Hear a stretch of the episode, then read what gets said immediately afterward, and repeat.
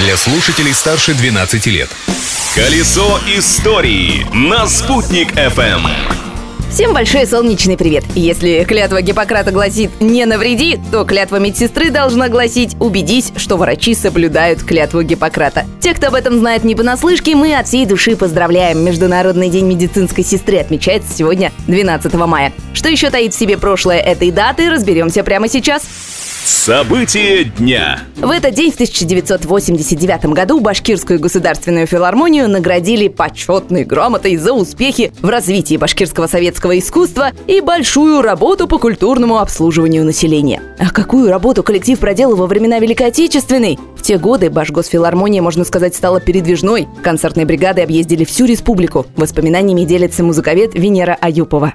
Фрида Игудна Кудашева, наша знаменитая певица, вот она вспоминала, что во время войны постановление или приказ какой-то был, что не пропускать ни одну деревню, даже самую маленькую. Сами голодные, холодные. А вот ехали и выступали. В каждую маленькую деревушку заезжали, никого не объезжали. Независимо от того, был народ, не было народ, много ли, мало ли. Сидит 20 человек в зале, они выступают.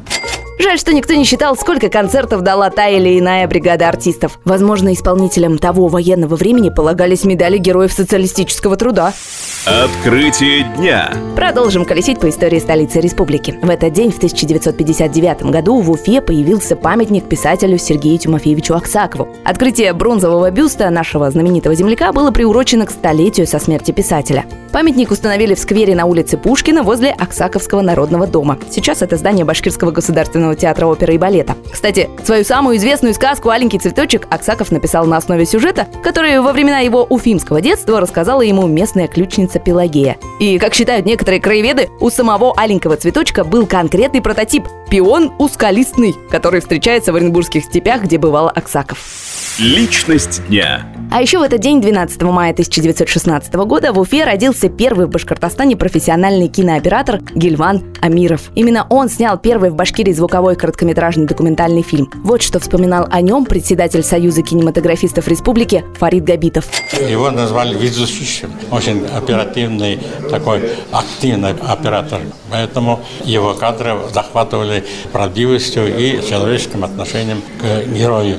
Гильван Амиров снял «Возвращение на родную землю» нашего славного земляка, дважды Героя Советского Союза Мусы Гореева. Более того, эпизоды его фронтовых съемок вошли также в многосерийную документальную киноэпопею «Великая Отечественная» совместного производства СССР и США. А еще сегодня, 12 мая, в России в странах бывшего СССР отмечается День экологического образования. Это, несомненно, очень важно, но и об образовании историческом не стоит забывать. Продолжим им заниматься завтра, ведь в прошлом нельзя жить, напомнить его необходимо. Колесо истории на «Спутник FM.